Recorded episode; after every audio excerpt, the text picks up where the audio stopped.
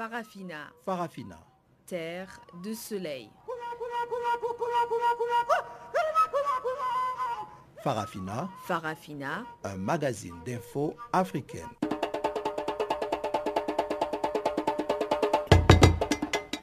Présentation Pamela Kumba.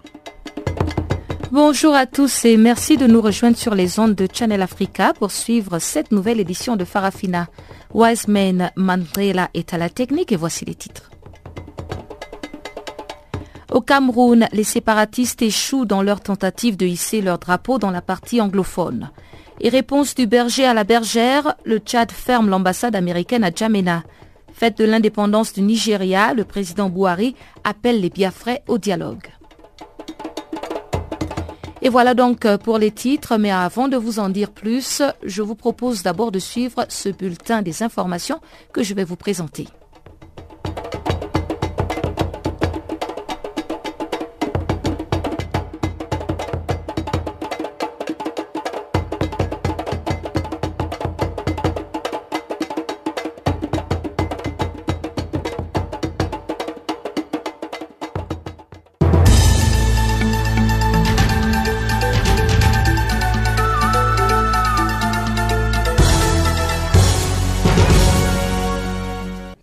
Kenya, la police a dispersé ce lundi des nouvelles manifestations de l'opposition.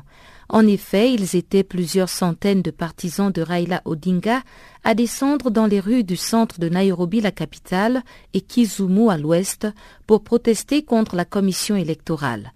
Ces énièmes manifestations s'inscrivent en amont de l'élection présidentielle prévue le 26 octobre après l'invalidation du précédent scrutin. Raila Odinga a conditionné sa participation à la nouvelle élection au remaniement en profondeur de la commission électorale et à l'octroi des contrats sur le matériel électoral à de nouveaux fournisseurs.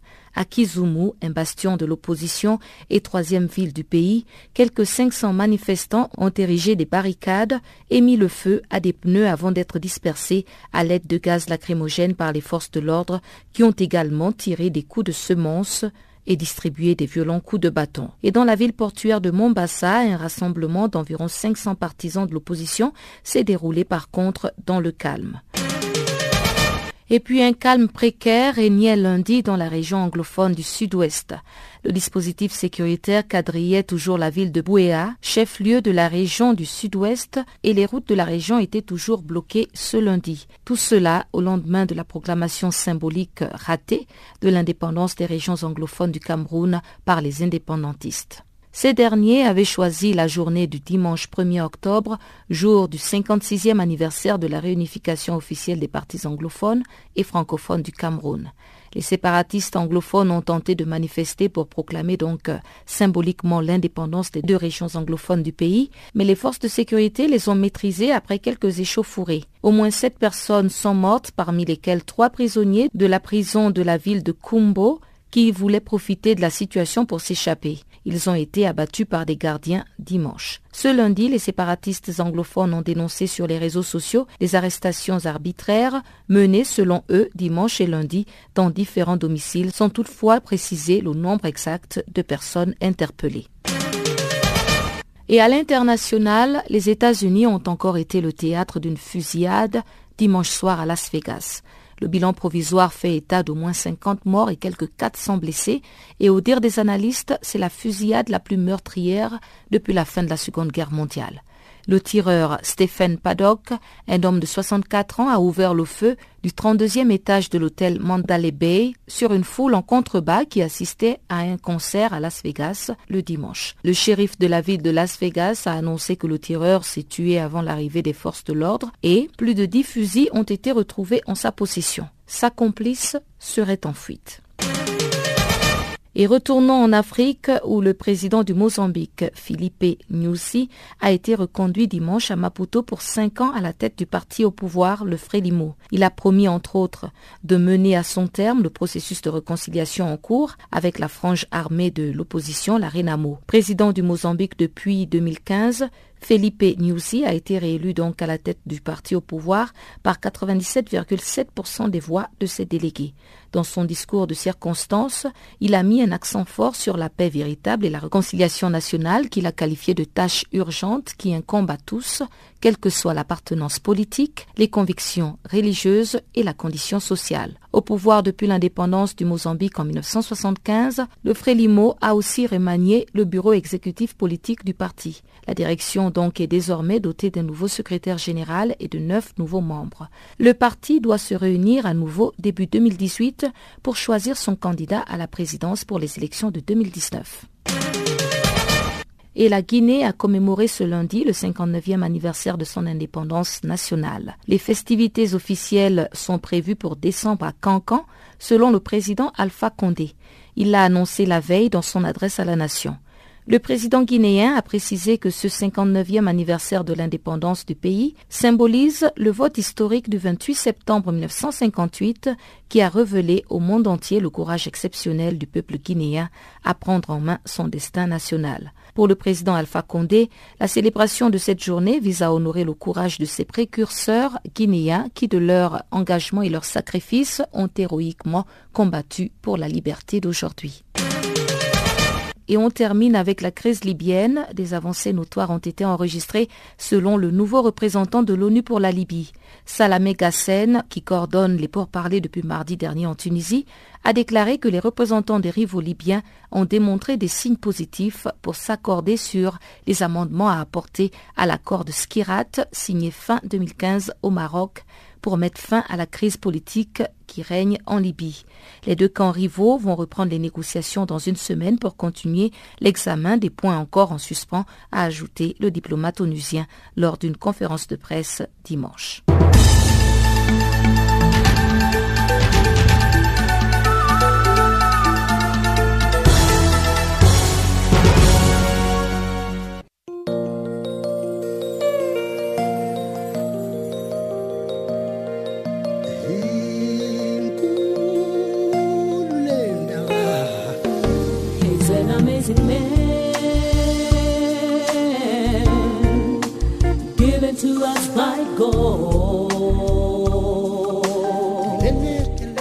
Channel Africa.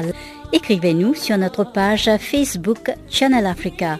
Faites-nous des tweets French Farafina ou bien Channel Africa 1.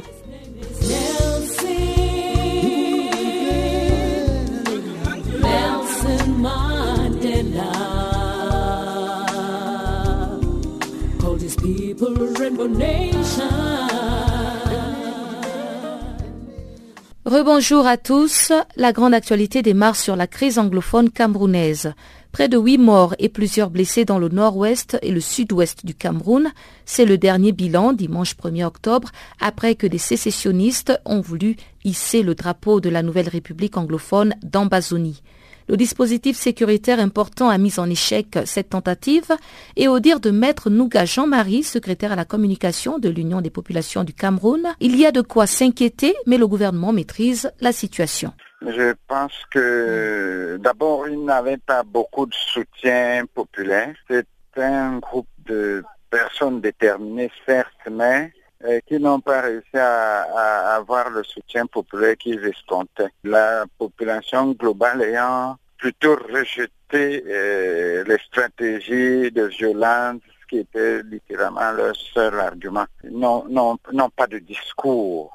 Il y avait de l'intimidation et ça a un peu exaspéré les gens. Bon, en fait, de, de meute, j'ai eu information d'une tentative d'évasion massive dans une prison, je crois, à Boya et qui s'est soldé. En fait, les prisonniers sont levés, ont commencé à brûler leurs matelas et tout. Et ils ont essayé de faire une évasion qui n'a pas eu lieu et qui s'est soldée pour, je crois, par quatre morts euh, qui ont été abattus. Euh, c'est tout. Le reste, le reste de la zone a été globalement calme, d'après les informations que j'ai reçues. Donc, il n'y a pas eu de... D'abord, il y a eu un déploiement sécuritaire suffisamment dissuasif qui fait qu'il n'y a pas eu ni, ni proclamation d'indépendance ni rien. J'ai même le sentiment qu'ils ont fait mettre euh, des informations sur une radio qui n'a pas fonctionné, qui n'a pas fonctionné euh, hier. Oui, hier. Et vous faites bien de mentionner que c'est euh, que c'est un groupe minoritaire parce qu'on commence un peu aujourd'hui à faire euh, l'amalgame entre les séparatistes ou ces séparatistes-là qui demandent euh, la division du pays et la majorité anglophone qui revendique en fait que leurs droits soient simplement révalorisés. je pense qu'il y a certains qui ont même prôné le fédéralisme. Alors, est-ce que ces séparatistes sont réellement basés au Cameroun ou bien parce qu'on a aussi l'impression, comme c'est beaucoup plus actif sur les réseaux sociaux, on se demande il est, évident que leurs actions, leurs initiatives sont euh, généralement euh, par euh, virtuelles. Hein. C'est-à-dire, ils mobilisent les gens par le mail en général et par le net. Hmm. et on ne les voit pas. Les plus grands activistes on les retrouve sur Internet et qui envoient des messages. Il y a manifestement une petite minorité qui pourrait même ne pas être camerounaise, qui pourrait être des gens qui s'infiltrent et qui financent, droguent quelques jeunes ou quelques personnes et qui influencent d'autres personnes qui leur font peur, qui terrorisent les gens et les, et les contraignent en quelque sorte à sortir. Je le dis parce qu'il y a des avocats qui ont été menacés pour avoir fait des appels à la paix. Et c'est-à-dire on les contraint à, développer un discours de, de violence. Donc c'est effectivement une minorité et je pense que de plus en plus il s'agit d'une minorité non camerounaise. Les Camerounais euh, eux-mêmes qui réagissent, et je veux dire qui dirigent, il y a quelques-uns qui ont été arrêtés, mais ils sont surtout à l'étranger avec des moyens de communication tuels. Ça, c'est manifeste hein, à l'heure actuelle. Il est clair que qu'on a essayé d'utiliser d'intimidation pour intimider des populations, les mettre dehors. Il y a également une très petite minorité qui est financée pour procéder à ces intimidations. Donc, euh, toutes ces choses, je suis euh, persuadé que les autorités euh, étatiques doivent pouvoir assez rapidement en avoir la maîtrise. Je pense qu'ils en ont la maîtrise. La preuve bien, en dehors de cet incident de la prison, je pense, de Boya, on n'a pas senti autre chose de notable. Mais quelque part, vous êtes quand même inquiété de voir comment euh, un groupe parvient à s'aimer le trouble euh, au Cameroun oui, ce dont on est inquiété, c'est euh, les origines étrangères d'une volonté de déstabilisation du pays. Mais il y a des des groupes, des groupes camerounais qui posent leurs revendications, soit à travers les syndicats, soit à travers des mais qui, on n'avait pas encore vu un groupe qui essaie d'utiliser les techniques de Boko Haram et au nord. On n'avait pas encore vu ça. Donc, moi, je n'ai personnellement pas une énorme inquiétude, hein, parce que je pense qu'en l'état actuel, euh, l'administration publique, a l'État, le gouvernement a une parfaite maîtrise de la situation. Ce qui m'inquiète ou m'inquiéterait, ça pourrait être que les autorités en les autorités responsables ne jouent pas tout leur rôle. C'est-à-dire qu'ils essaient d'utiliser cette situation pour, poser des revendications, soit politiques, soit de nature, j'ai envie de dire professionnelle. Hein.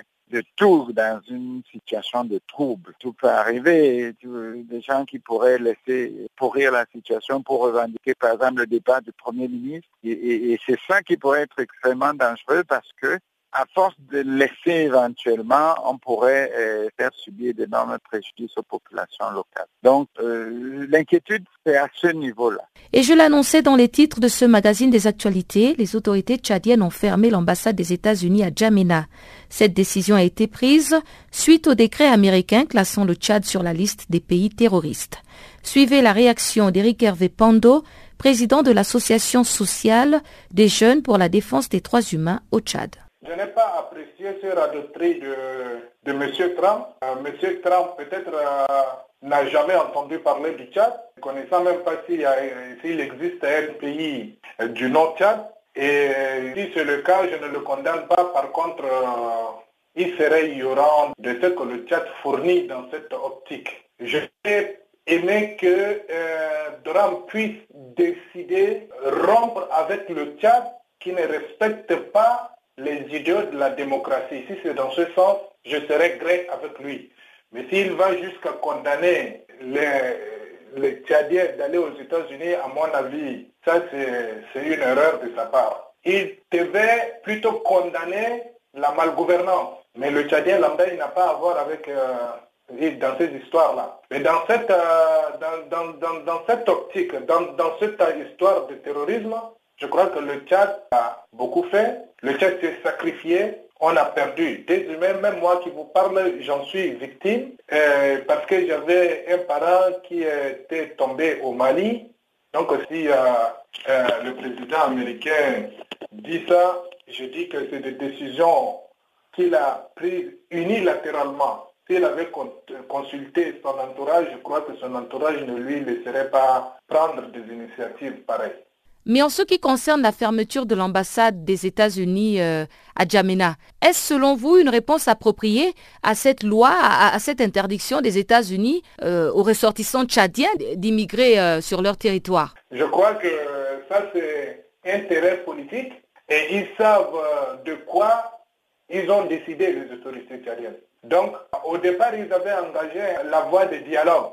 S'ils avaient, je crois que ça, ça va plutôt rabougrir le Tchad c'est autant, euh, c'est une manière que moi je conçois comme euh, le Tchad est en train de pleurnicher. Et si le Tchad aujourd'hui ferme euh, l'ambassade des États-Unis au Tchad, je crois que ce n'est pas approprié. Et puisque les Tchadiens sont déclarés personnels non grata aux États-Unis, bon, c'est peut-être que la rétorque aussi appropriée de leur part. C'est quand même surprenant. De part et d'autre, mais je crois que euh, la réponse du Tchad euh, ne va même pas châtier les États-Unis, qui n'ont rien à voir avec le Tchad, qui n'ont rien à voir avec des dictatures au Tchad. Donc, à mon avis, ça ne va même pas les châtier. Pour quel intérêt? Ça, ne leur sera ni chaud ni froid, à mon avis. Donc, euh, il faudrait que le président des États-Unis puisse penser que le Tchadien lambda n'est pas dans ce désordre.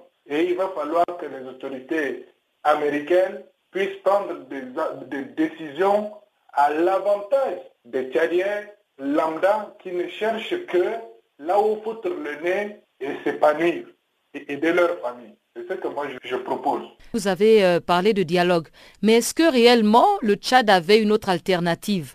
Est-ce que les autorités tchadiennes ont ce niveau requis là pour pouvoir engager des discussions avec les États-Unis euh, pour aplanir les angles, notamment sur ce qu'on leur reproche de ne pas partager euh, les informations sur euh, la lutte contre le terrorisme? Moi, je dis que le président américain n'a jamais entendu parler du Tchad. Il ne sait même pas si le Tchad est un pays qui existe ou pas. Donc c'est peut-être ça. Mais sinon, en matière de terrorisme, le Tchad a beau faire, ça il faut quand même que tout le monde avoue. S'il arrive à prendre des décisions comme ça, il va falloir que le Tchad côtoie l'entourage du président américain pour lui faire comprendre que la décision que vous avez prise est absurde par rapport au Tchad. Le Tchad a beau faire aujourd'hui les problèmes que le Tchad a connus, a une certaine responsabilité du fait que le Tchad a injecté beaucoup de milliards dans ces machines de terrorisme au Mali, au Nigeria et tout. Donc il va falloir, si on nous rend aujourd'hui la monnaie de singe, à mon avis, mais, moi je ne le condamne pas, mais le président américain, sa décision, c'est une décision unilatérale. Il n'a pas consulté, il n'a pas échangé avec son entourage, peut-être qu'il connaît bien le Tchad, et je crois qu'il va, il va, il va quand même rebousser chemin et si le Tchad envoie une bonne politique euh, diplomatie, et le Tchad n'a qu'à faire comprendre, il va, il va falloir que le Tchad utilise l'art de l'euphémisme. Donc à mon avis, c'est pas grand chose. Donc il faut utiliser la voie de la diplomatie et il faut laisser le temps euh, il faut permettre un petit temps à l'entourage même du président américain de lui faire comprendre que le Tchad n'est pas celui-là que vous avez pensé. Donc la décision que vous avez prise est euh, inopportune. L'ex-chef d'état-major de Laurent Gbagbo, le général Philippe Mangou, comparaît depuis quelques jours à la Cour pénale internationale. C'est une audience très suivie en Côte d'Ivoire et le témoignage de l'ex-chef d'état-major déchaîne et cristallise à la fois les passions et les angoisses des populations ivoiriennes. Célé Marius Kouassi nous en parle depuis Abidjan, la capitale ivoirienne. On peut se permettre de dire, et cela sans risque de se tromper, que l'audience du général Mangou Philippe, ex-chef d'état-major de Laurent Gbagbo pendant la crise post-électorale et actuellement ambassadeur de la Côte d'Ivoire après la République du Gabon, est l'audience la plus suivie, la plus écoutée et la plus discutée depuis l'ouverture du procès appelé abusivement par la presse ivoirienne procès Laurent Gbagbo et Charles Blégoudé. Le témoignage du général Philippe Mangou, qui a débuté ce lundi et qui se poursuit, a retransmis en direct sur plusieurs chaînes câblées panafricaines et différées à la télévision nationale et sur les ondes de la radio nationale. Il est également à la une de plusieurs quotidiens d'information ivoiriens et donne lieu à des titres tendancieux. Ainsi, on peut lire à la une de plusieurs journaux les titres comme Mangou décapite le régime Gbagbo, Mangou se déchaîne contre Gbagbo ou encore Mangou rétablit la vérité. Autrefois pilier du régime Gbagbo, Mangou est devenu témoin à charge de l'accusation. La presse locale dira d'ailleurs de lui qu'il est le témoin clé du procès tant le poste occupé dans les forces de défense et de sécurité restait fidèle à Gbagbo et le rôle à lui attribué était d'une importance capitale. Le témoignage de l'ancien chef d'état-major de l'armée ivoirienne, au détail près, situe non seulement les responsabilités dans la chaîne de commandement et d'exécution des ordres sur le terrain, mais met également à nu les failles du système de défense nationale en même temps qu'il expose son état de dénuement et de vétusté avancée. Tandis que le général Philippe Mangou expose paisiblement la façon dont les forces de défense et de sécurité restées fidèles à Laurent Gbagbo ont tenté de sécuriser la zone d'Abobo, le quartier d'Abidjan où se sont déroulés les combats les plus violents plus fort de la crise, Eric MacDonald, le substitut du procureur de la Cour pénale internationale, essaie, lui, d'établir à travers le témoignage de l'ex-chef d'état-major les responsabilités des deux prévenus présents dans la salle d'audience, à savoir Charles Blégoudé et Laurent Gbagbo, notamment dans le bombardement du marché d'Abobo en mars 2011. Un bombardement qui avait occasionné une vingtaine de morts parmi des civils réputés être pro-Ouattara et plusieurs dizaines de blessés graves. C'est une audience laborieuse au cours de laquelle le substitut du procureur, Eric MacDonald, enchaîne les questions tout en produisant à la fois une interminable série d'extraits vidéo de journaux de la RTI, la télévision nationale, rendant compte des différentes réunions militaires de l'époque et des décrets présidentiels portant sur les couvre-feux de la période de janvier 2011. Pour les pro-Gbagbo, en rendant ce témoignage inédit, l'ex-chef d'état-major de Laurent Gbagbo enfonce de plus en plus son ex-patron et augmente les menaces qui pèsent contre sa demande de remise en liberté sous caution. Ils sont nombreux les pro-Gbagbo à croire qu'en se constituant témoin à charge, le général Mangou Philippe pose là un grand acte de trahison contre leur mentor et réduit ainsi les chances de ce dernier d'être remis en liberté. Il est important de souligner que la Cour pénale internationale a refusé le lundi 25 septembre dernier la demande de remise en liberté de Laurent Gbagbo. Une liberté sous condition ou une assignation à résidence, mais pour la Cour, la détention de Laurent Gbagbo demeure la seule mesure garantissant sa participation au procès. Et pour motiver son reçu, la Chambre de la Cour pénale internationale a mis en avant notamment l'existence d'un réseau de partisans qui pourrait aider Laurent Gbagbo à échapper à la justice. Par ailleurs, Simone Gbagbo, l'épouse de Laurent Gbagbo, fait également l'objet d'un mandat d'arrêt de la Cour pénale internationale et depuis cinq ans, les autorités ivoiriennes refusent de l'exécuter. Son acquittement le 28 mars dernier par la Cour d'assises d'Abidjan, devant laquelle elle était jugée pour crime contre l'humanité, ne clôt pas pour autant le dossier. Depuis Abidjan, c'est les Marus Kwasi Du côté du Togo, énième appel à manifester lancé par l'opposition. Elle appelle donc ses partisans à prendre la rue les 4 et 5 octobre prochains à Lomé, en province et à l'étranger. Les opposants qui entendent dénoncer la répression excessive des événements d'août et septembre dernier parlent d'un ultime avertissement pour le pouvoir mercredi. Plus de détails avec Chanceline Louraquois. Depuis plusieurs semaines, l'opposition togolaise continue toujours de mobiliser ses partisans contre le régime du président Fort Nyasimbe. Le président qui effectue son troisième mandat a succédé avec les soutiens de l'armée à son père, le général Nyasimbe et Adema. Il a été réélu à deux reprises en 2010 et en 2015 lors des scrutins très contestés par l'opposition. Une coalition des 14 partis invite les Togolais à participer encore plus nombreux aux manifestations prévues cette semaine. L'opposition réclame notamment les recours à la Constitution de 1992 qui prévoyait un maximum des deux mandats présidentiels mais qui a été modifié à plusieurs reprises. Face à la répression de la rue, le gouvernement a soumis depuis début septembre au vote du Parlement un projet de réforme constitutionnelle prévoyant la limitation à deux mandats présidentiels. Le texte a été voté par des tiers des députés du parti présidentiel en l'absence de ceux de l'opposition qui s'étaient retirés, estimant que le texte allait à l'encontre de leurs revendications. La modification de la Constitution telle que proposée par les gouvernements et adoptée par les parlementaires fera donc l'objet d'un référendum d'ici la fin de l'année en cours. L'opposition réclame le départ du président Fornia Simbe, arrivé au pouvoir avec les soutiens de l'armée en 2005 à la mort de son père, le général Nyasimbe, et Adema, qui a dirigé le Togo pendant 38 ans. Selon ces derniers, la proposition du gouvernement n'était pas rétroactive et devrait permettre au président Fornia Simbe de deux mandats supplémentaires à partir de 2020. Le gouvernement a proposé un projet de réforme constitutionnelle prévoyant notamment des limites à deux les nombres des mandats présidentiels. Le texte devrait faire l'objet d'un référendum ces mois d'octobre. L'opposition rejette les projets de réforme du gouvernement, dénonçant la non-rétroactivité de la mesure qui permettrait à Fort Simbe de se représenter pour deux scrutins supplémentaires en 2020 et 2025.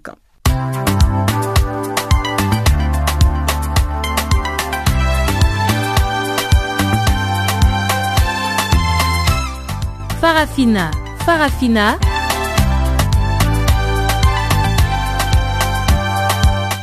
L'actualité panafricaine en français? Ah bon? Mais oui, c'est tous les jours de lundi à vendredi, 16h GMT. Sur Channel Africa.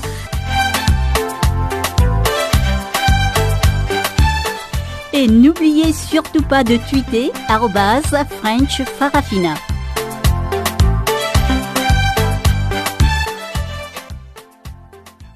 Le Nigeria a fêté dimanche le 57e anniversaire de son accession à l'indépendance et dans son discours, le président Muhammadu Buhari a plaidé en faveur de l'unité nationale après des violences entre sécessionnistes pro-Biafra et les forces de l'ordre dans le sud-est. Barthélémy Nguesson nous en parle dans ce compte rendu.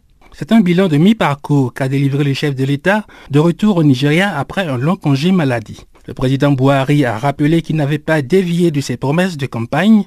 La sécurité, la diversification de l'économie et la lutte contre la corruption sont toujours ses axes prioritaires, des objectifs qu'il entend poursuivre jusqu'à la fin de son mandat. L'ex-colonie britannique est en proie à de nombreuses difficultés. Côté économique, ce n'est pas encore l'embellie. Fortement dépendante du pétrole, le pays subit les effets de la chute du cours du brut et la corruption à grande échelle demeure un des mots qui rongent les géants ouest-africains. Dimanche, le discours du chef de l'État nigérien a surtout été marqué par la question très sensible de la préservation de l'unité nationale. Le Nigeria est confronté à un regain sécessionniste, notamment au Biafra, dans le sud-est du pays. À ce sujet, le président Muhammadu Buhari s'est voulu inflexible. Alors que la multiplication des foyers internes de tension fait tanguer la fédération, la question de l'unité nationale n'est pas à l'ordre du jour, selon le président. Les récents appels à la restructuration, plutôt appropriés dans un débat légitime, ont permis à des groupes hautement irresponsables d'appeler au démembrement du pays, a déclaré le chef de l'État nigérian, faisant allusion au mouvement indépendantiste pro-Biafra. Nous ne pouvons pas et nous ne permettrons pas un tel plaidoyer, a-t-il affirmé. Le mouvement indépendantiste pour les peuples indigènes du Biafra réclame la création d'une république indépendante dans le sud-est du Nigeria à grande majorité Igbo. Les tensions sont montées dans la région depuis l'arrestation en octobre 2015 du leader du groupe Nandi Kanu, libéré sous caution en avril dernier. Son procès pour trahison et atteinte à la sécurité de l'État devrait débuter à Abuja le mois prochain. L'armée a massivement déployé des troupes dans l'État d'Abia début septembre, officiellement dans le cadre d'opérations de lutte contre la criminalité, mais le mouvement indépendantiste a dénoncé une répression sanglante au cours de laquelle plusieurs militants auraient été tués. En cette même période, des confrontations violentes ont opposé l'armée et les indépendantistes dans l'état d'Abia et la ville pétrolière de Port Harcourt dans l'état voisin de Rivers. Ces violences ont pris une dimension interethnique lorsque des troubles ont éclaté dans la ville de Jos, dans le centre du pays. Le 15 septembre, le gouvernement d'Abuja a officiellement classé le mouvement indépendantiste comme organisation terroriste, l'accusant d'attiser des tensions en faisant courir de fausses informations.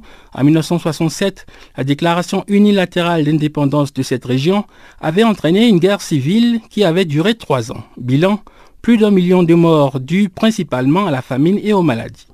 Le président Bouhari a exhorté les militants actuels en faveur de l'indépendance à un dialogue rationnel dans le cadre parlementaire afin de trouver des solutions aux crises qui divisent le Nigeria.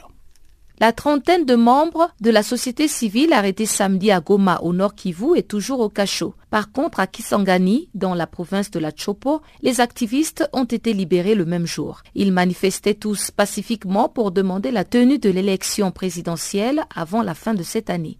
Reportage signé Gisèle Kaimbani, notre correspondante à l'est de la République démocratique du Congo. Les membres de la Lucha luttent pour les changements et autres mouvements citoyens regroupés au sein du CASC, collectif d'action de la société civile, qui ont marché le samedi 30 septembre, sont toujours au cachot de la police ici à Goma. Chisle Mouhiwa, un des manifestants le jour-là et qui avait réussi à s'échapper, dénonce. On a arrêté 33 personnes au niveau de Goma et ces personnes sont toujours détenues jusqu'à maintenant. Aujourd'hui c'est lundi, depuis samedi ça fait trois jours pratiquement, qui est déjà délai au-delà juridique par ils ont fini 48 heures et ce n'est pas normal.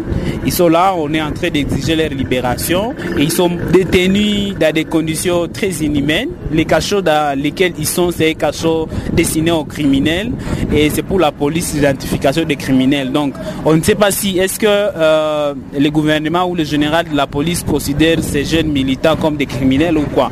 Et c'est ce que nous regrettons et nous les dénonçons. Mais également euh, continuer à dire que c'est une arrestation arbitraire.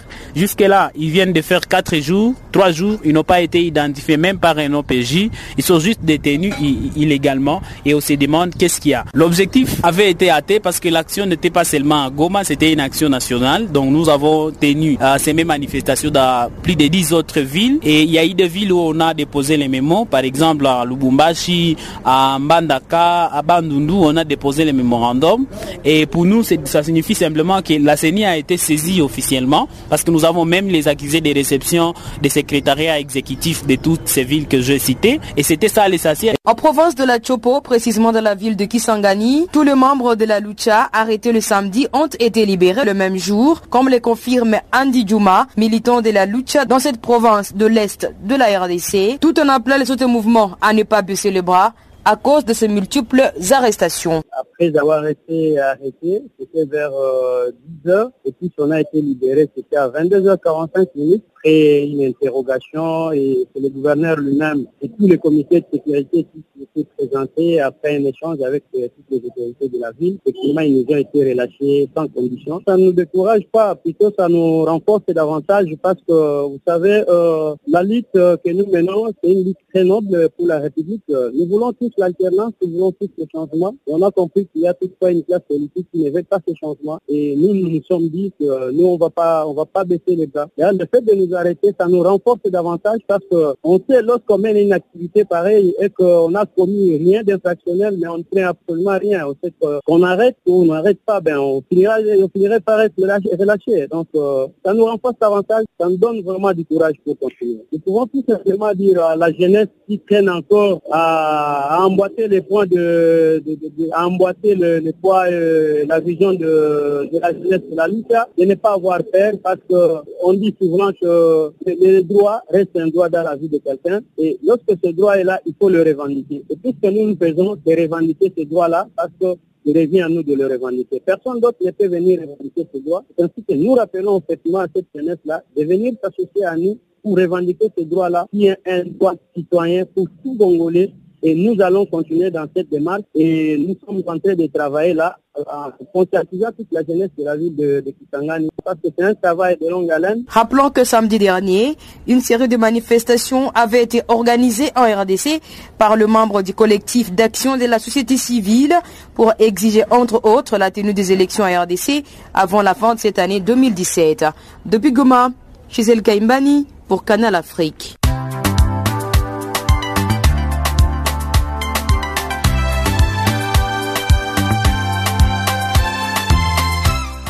Farafina.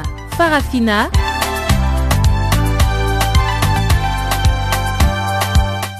L'actualité panafricaine en français? Ah bon? Mais oui, c'est tous les jours de lundi à vendredi 16h GMT. Sur Channel Africa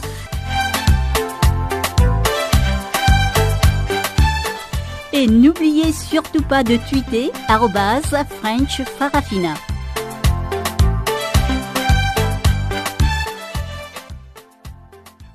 Et voilà qui nous mène tout droit au bulletin économique apprêté et présenté par Chanceline Louraquois.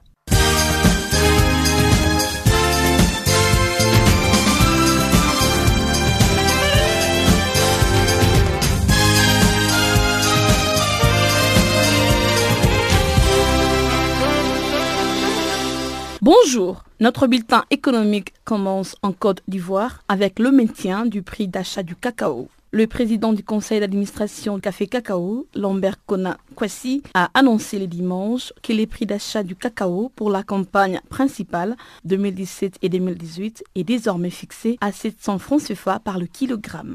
La Côte d'Ivoire, premier producteur et exportateur mondial de cacao, représente 15% de son produit intérieur brut. Autrement dit, plus de 50% de ses recettes d'exportation et surtout le deux tiers des emplois directs et indirects. Rappelons que la saison dernière, les pays a été durement touché par la chute des cours du cacao. Et durant cette saison, l'organe régulateur du secteur avait diminué de 36% les prix pour le cultivateur. Au Sénégal, en marge du forum Investir en Afrique, co-organisé par la Banque chinoise de développement et la Banque mondiale la semaine dernière à Dakar, l'opérateur portière Emirati a annoncé le week-end qu'il consentira un investissement d'un montant de 30 millions de dollars dans la réalisation d'un nouveau port tirant d'eau de 20 mètres à Ndayane avec une capacité d'accueil de 1,5 million de conteneurs par an, le port du futur de Ndayane sera situé à 50 km de Dakar. À l'occasion, DP World Dakar, la filiale sénégalaise du troisième opérateur portuaire mondial, a également annoncé avoir réalisé en 2017 des investissements d'un montant d'environ 19 millions de francs CFA, soit environ 34,2 millions de dollars pour l'acquisition de nouveaux équipements. Rappelons que World Dakar est concessionnaire depuis janvier 2008 de l'exploitation du terminal à conteneurs du port de Dakar pour une durée de 25 ans. Au Bénin, les comités internationaux consultatifs du CAIU qui réunit le Bénin, les Burkina Faso, la Côte d'Ivoire, la Guinée, la Guinée-Bissau, le Ghana, le Mali, les Togo et le Sénégal se sont rencontrés le week-end à Cotonou pour conquérir le marché international de CAIU. Le but principal de cette rencontre était de renforcer la filière africaine à l'exportation. En effet, l'Afrique, qui constitue plus de 90% de l'offre sur le marché mondial des noix brutes n'en transforme que 6% contre 120% pour l'Amérique du Sud et plus de 220% pour l'Asie. Ces deux régions du monde qui sont les grands fournisseurs des noix des cailloux et concurrents d'Afrique transforment plus qu'ils ne produisent. La production mondiale de noix des cailloux est estimée à 3 millions de tonnes et l'Afrique en assure plus de la moitié. Le reste provient essentiellement d'Asie et une petite partie de la production est fournie par l'Amérique du Sud. Notons qu'une tonne de noix transformée localement ajoute une valeur moyenne de 650 dollars au produit. Au Nigeria, après avoir reçu les approbations de la Banque centrale et de la Security Exchange et Commission, Fidelity Bank a l'intention d'utiliser les produits nets des billets pour financer l'offre publique d'achat des billets existants et à des fins bancaires générales. Classée 7e banque du Nigeria et 25e au niveau africain en 2011, Fidelity Bank a toujours payé des dividendes. Au terme du premier semestre, les bénéfices bruts de la banque s'est inscrit en hausse de 22% à 85,8 milliards de naira, environ 240 millions de dollars. Rappelons que Fidelity Bank a été créé en 1998. Fidelity Bank a pris de l'élan lors de la vague de consolidation du secteur bancaire nigérien en reprenant First International Bank et Money Bank. Nous bouclons ce bulletin au Tchad avec la récente rencontre entre la délégation de la communauté économique des États de l'Afrique centrale et les gouvernements. Cette délégation était conduite par Mfoula Marie-Thérèse Chantal, secrétaire générale adjointe chargée de l'intégration physique, économique et monétaire des États de l'Afrique centrale. Cette rencontre a porté sur l'évolution du processus d'insertion dans l'ordre juridique interne par la République du Tchad, des instruments juridiques, des commerces, afin de permettre à la communauté économique des États de l'Afrique centrale d'opérationnaliser la zone des libres échanges. Au terme de cet échange, la partie tchadienne a rassuré la délégation de la communauté économique des États de l'Afrique centrale concernant le respect des engagements pris volontairement, notamment avec la signature très prochaine de l'arrêté mettant en place les comités nationaux d'agrément des produits industriels au tarif préférentiel de la communauté économique des États de l'Afrique centrale.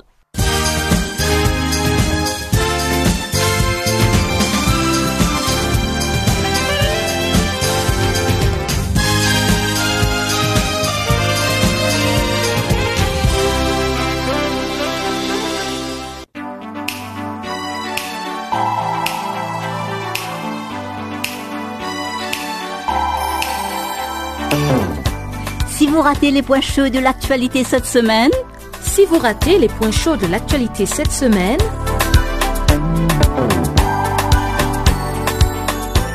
eh bien, sans plus tarder, suivez la revue des actualités de la semaine sur Channel Africa.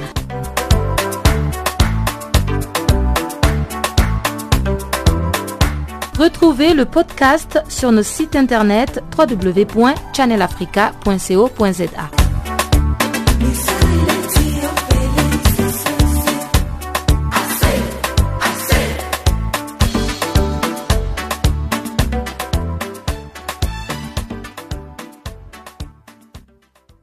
Le Fonds des Nations Unies pour l'enfance affirme que la situation des enfants en République démocratique du Congo demeure préoccupante dans le Kasaï précisément, après des violences qui ont fait des milliers de morts dans cette région du centre du Congo. La directrice régionale de l'UNICEF pour l'Afrique de l'Ouest et du Centre vient de conclure une visite dans ce pays. Marie-Pierre Poirier propose une approche de l'aide humanitaire couplée au développement pour les enfants victimes de la crise. Depuis Kinshasa, voici la correspondance de Jean-Noël Pamouenzi. C'est justement par le Kassai que la directrice régionale du Fonds des Nations Unies pour l'enfance, Marie-Pierre Poirier, a commencé sa visite qu'elle vient de conclure ici en République démocratique du Congo. Une visite qui lui a permis de palper du doigt la réalité dans cette région du centre du pays.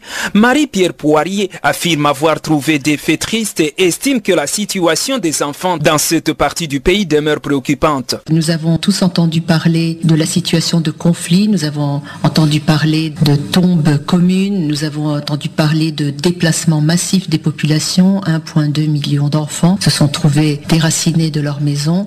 On entend parler de tout ça, mais quand on visite et qu'on voit les villages complètement saccagés, les maisons éventrées, les postes de santé complètement pillés, les écoles abandonnées, ça fait un effet qui est quand même très fort. Et souvent, la description dans les médias de ces situations, les gens sont peut-être un peu blasés et pensent que ce n'est simplement qu'une nouvelle. Quand on est là sur place et qu'on voit la réalité de la tragédie qu'ont vécu tant d'enfants, tant de mamans, Certaines m'ont raconté qu'elles avaient mis au monde leur dernier bébé toutes seules dans la forêt en coupant le cordon ombilical avec ce qu'elles trouvaient la force d'attraper avec leurs mains alors que le bébé était juste posé sur leur cœur. Ce genre de situation, il ne faut pas minimiser l'impact, il ne faut jamais devenir blasé. Parmi les difficultés auxquelles font face les enfants dans la région du Kassai figure la malnutrition dont le taux est très élevé, mais en tout cas les enfants sont optimistes quant à leur avenir. C'est justement ce qu'a constaté la directrice régionale du Fonds des Nations Unies pour l'enfance.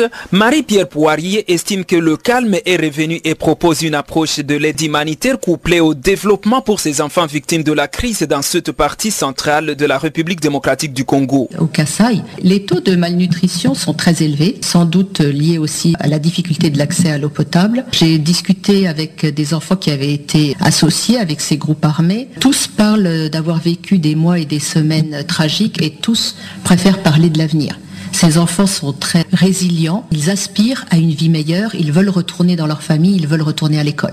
Ce que nous leur avons dit, c'est que nous sommes ici, nous, UNICEF, pour essayer de faciliter la meilleure euh, utilisation de l'aide humanitaire couplée avec une action de développement.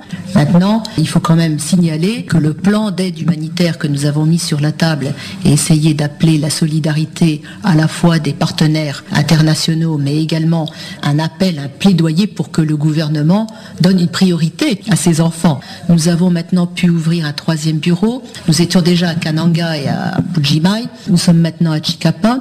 Et donc maintenant, avec le calme qui revient, nous sommes en train d'essayer de donner un essor à notre action humanitaire. Le programme actuel a des résultats importants, y compris parce que nous, UNICEF, nous sommes présents, pas simplement à Kinshasa, mais nous sommes présents au niveau décentralisé.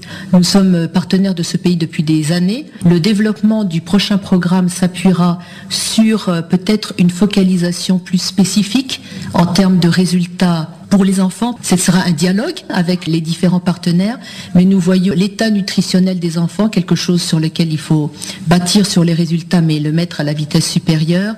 Il faudra accélérer l'accès à l'eau potable. Il faudra complémenter l'action en éducation qui était pour l'accès, un nouvel accent sur la qualité l'éducation et la protection contre la violence sera un dernier volet. Les violences et l'insécurité causées par la milice du chef coutumier Kamwina Sapo ont fait une année dans la région du Kassai faisant des milliers de morts et plus de 1,4 million de déplacés internes. Jean-Noël Bamouise pour Channel Africa, Kinshasa. La nation Oromo a fêté dimanche 1er octobre l'un de ses plus importants festivals religieux à Bishoftu, sur les rives du lac Arsadi, à 50 km d'Addis Abeba, la capitale éthiopienne. Cet événement religieux qui marque la fin de la saison des pluies en Éthiopie s'est transformé en manifestation antigouvernementale. Suivez le récit de Chanceline Louraquois. La fête d'Irecha pour les Oromo, c'est un remerciement et est célébrée tous les premiers dimanches d'octobre à Sainte-Opportune en famille. Elle marque l'arrivée d'une nouvelle époque après la saison des pluies, toujours très boueuse, en Éthiopie. Ce dimanche, tout s'est passé dans les calmes. Les orateurs ont tenu des propos très anti-gouvernementaux, allant jusqu'à faire le célèbre signe de ralliement, de la contestation, les bras croisés au-dessus de la tête ou appelant la foule à conspuer les voyanes, les noms péjoratifs donnés aux Tigréens qui dominent le pouvoir en Éthiopie. Et la fête s'est terminée sans incident. L'année dernière, Plusieurs dizaines de pèlerins avaient trouvé la mort écrasés les uns contre les autres dans un fossé pendant un mouvement de panique provoqué par des tirs de gaz lacrymogènes de la police fédérale. Cette fête avait été marquée par la mort d'au moins 50 pèlerins après une bavure de la police alors même que tous les pays Oromo étaient secoués par des manifestations anti-gouvernementales qui ont fait près de 1000 morts entre 2015 et 2016. Alors cette année, les Oromo ont quand même célébré la fête de la pomme malgré que ce drame fut encore dans toute le tête. Depuis novembre 2015, la région Oromo vit au rythme des manifestations sporadiques durement réprimées, des arrestations arbitraires et des grèves générales. L'Internet est régulièrement coupé et les transports perturbés. Les Oromo manifestent depuis un certain temps pour protester contre un projet d'agrandissement de la capitale Addis Abeba, suscitant des craintes d'expropriation de leurs terres ancestrales. Ces manifestations généralement pacifiques touchent les villes importantes des Loromia contre comme Aramaya, Jarso, Waliso et Rob. Les manifestants craignent que les programmes d'agrandissement de la capitale n'obligent les fermiers Oromo à quitter leurs terres. C'est précisément ce qui est en train de se passer depuis plusieurs années avec la capitale fédérale en proie à une explosion démographique inédite empiétant progressivement sur le territoire oromo. Les manifestants oromo contestent la main de fer du régime qui dirige l'Éthiopie depuis 25 ans. La grande actualité s'est terminée pour ce soir, mais avant de vous quitter, je vous propose de suivre le bulletin des sports de Barthélémy Guessant.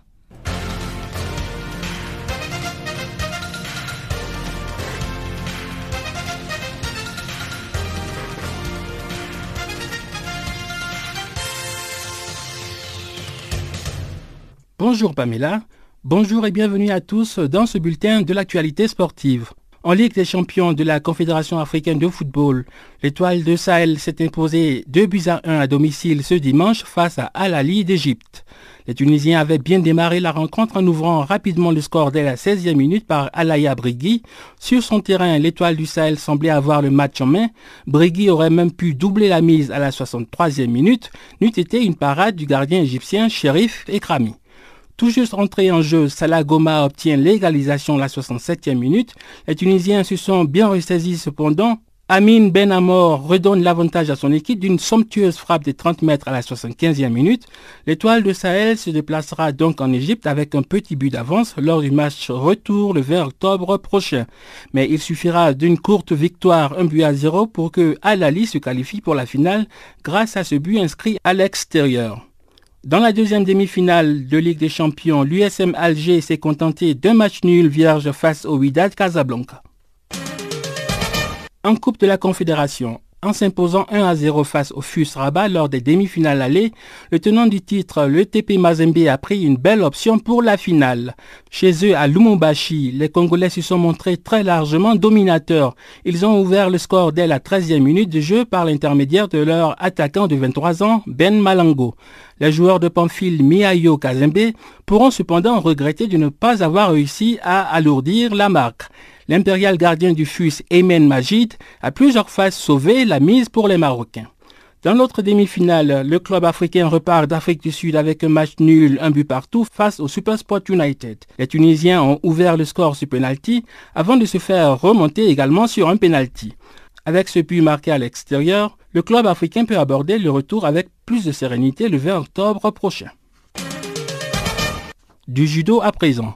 Teddy Riner, invaincu depuis 7 ans, a remporté dimanche la médaille d'or du Grand Prix de Zagreb chez les plus de 100 kg, une nouvelle confirmation de sa totale mémise sur le judo mondial. Face à l'Autrichien Stéphane Hegyi, le double champion olympique a triomphé sans la moindre crainte. Le Français de 28 ans, de nouveau sacré champion du monde en septembre pour la neuvième fois de sa carrière, prépare de la meilleure des manières les mondiaux toutes catégories qui se tiendront les 11 et 12 novembre à Marrakech au Maroc. La dernière défaite du colosse de 2,03 m et 140 kg date du 13 septembre 2010 sur décision des arbitres après prolongation. C'était en finale des mondiaux toutes catégories à Tokyo face au japonais Daiki Kamikawa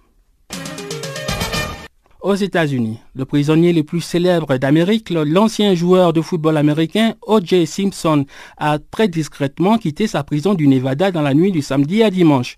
Voulant éviter un cirque médiatique, les autorités l'ont relâché en pleine nuit dans un lieu tenu secret. Simpson avait obtenu le mois dernier sa mise en liberté conditionnelle. Si l'ancien athlète continue de fasciner le monde, ce n'est pas pour ce hold-up raté, mais plutôt parce qu'aux yeux de beaucoup, il a commis en 1994 le crime parfait en assassinant son ex-épouse Nicole Brown et un de ses amis Ron Goldman. O.J. Simpson avait été acquitté après un procès spectaculaire. Il avait toutefois été reconnu coupable lors d'un procès civil et condamné à verser 33,5 millions de dollars de dommages et intérêts aux familles des deux victimes, mais il ne leur a jamais donné le moindre centime. Quelques brèves pour terminer ce tour d'horizon sportif.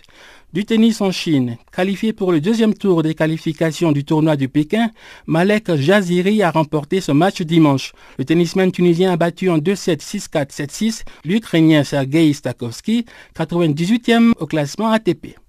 Du rugby en Afrique du Sud, les Springboks et les Australiens ont fait match nul 27 à 27 samedi à Bloemfontein dans le championnat de l'hémisphère sud. Les deux formations se rencontrent pour une dernière fois samedi prochain. Au Kenya, l'ancien détenteur du record du monde du marathon Paul Tergat a pris la tête le week-end dernier du comité olympique kenyan. Le champion a la lourde tâche de débarrasser le sport kenyan du dopage, de la corruption et des luttes intestines en cyclisme. Pour la première fois, le continent africain va accueillir une manche de la Coupe des Nations réservée aux moins de 23 ans. Le Tour de l'Espoir que vient de valider l'Union Cyclisme Internationale va se dérouler au Cameroun du 31 janvier au 4 février 2018. Le Tour changera de pays en Afrique tous les deux ans pour s'ouvrir à un maximum de jeunes coureurs. À l'heure actuelle, seule la Tropical Amissa Bongo au Gabon reçoit des équipes professionnelles de niveau continental. Voilà, c'est la fin de ce bulletin de sport. Merci d'être resté en notre compagnie. À bientôt.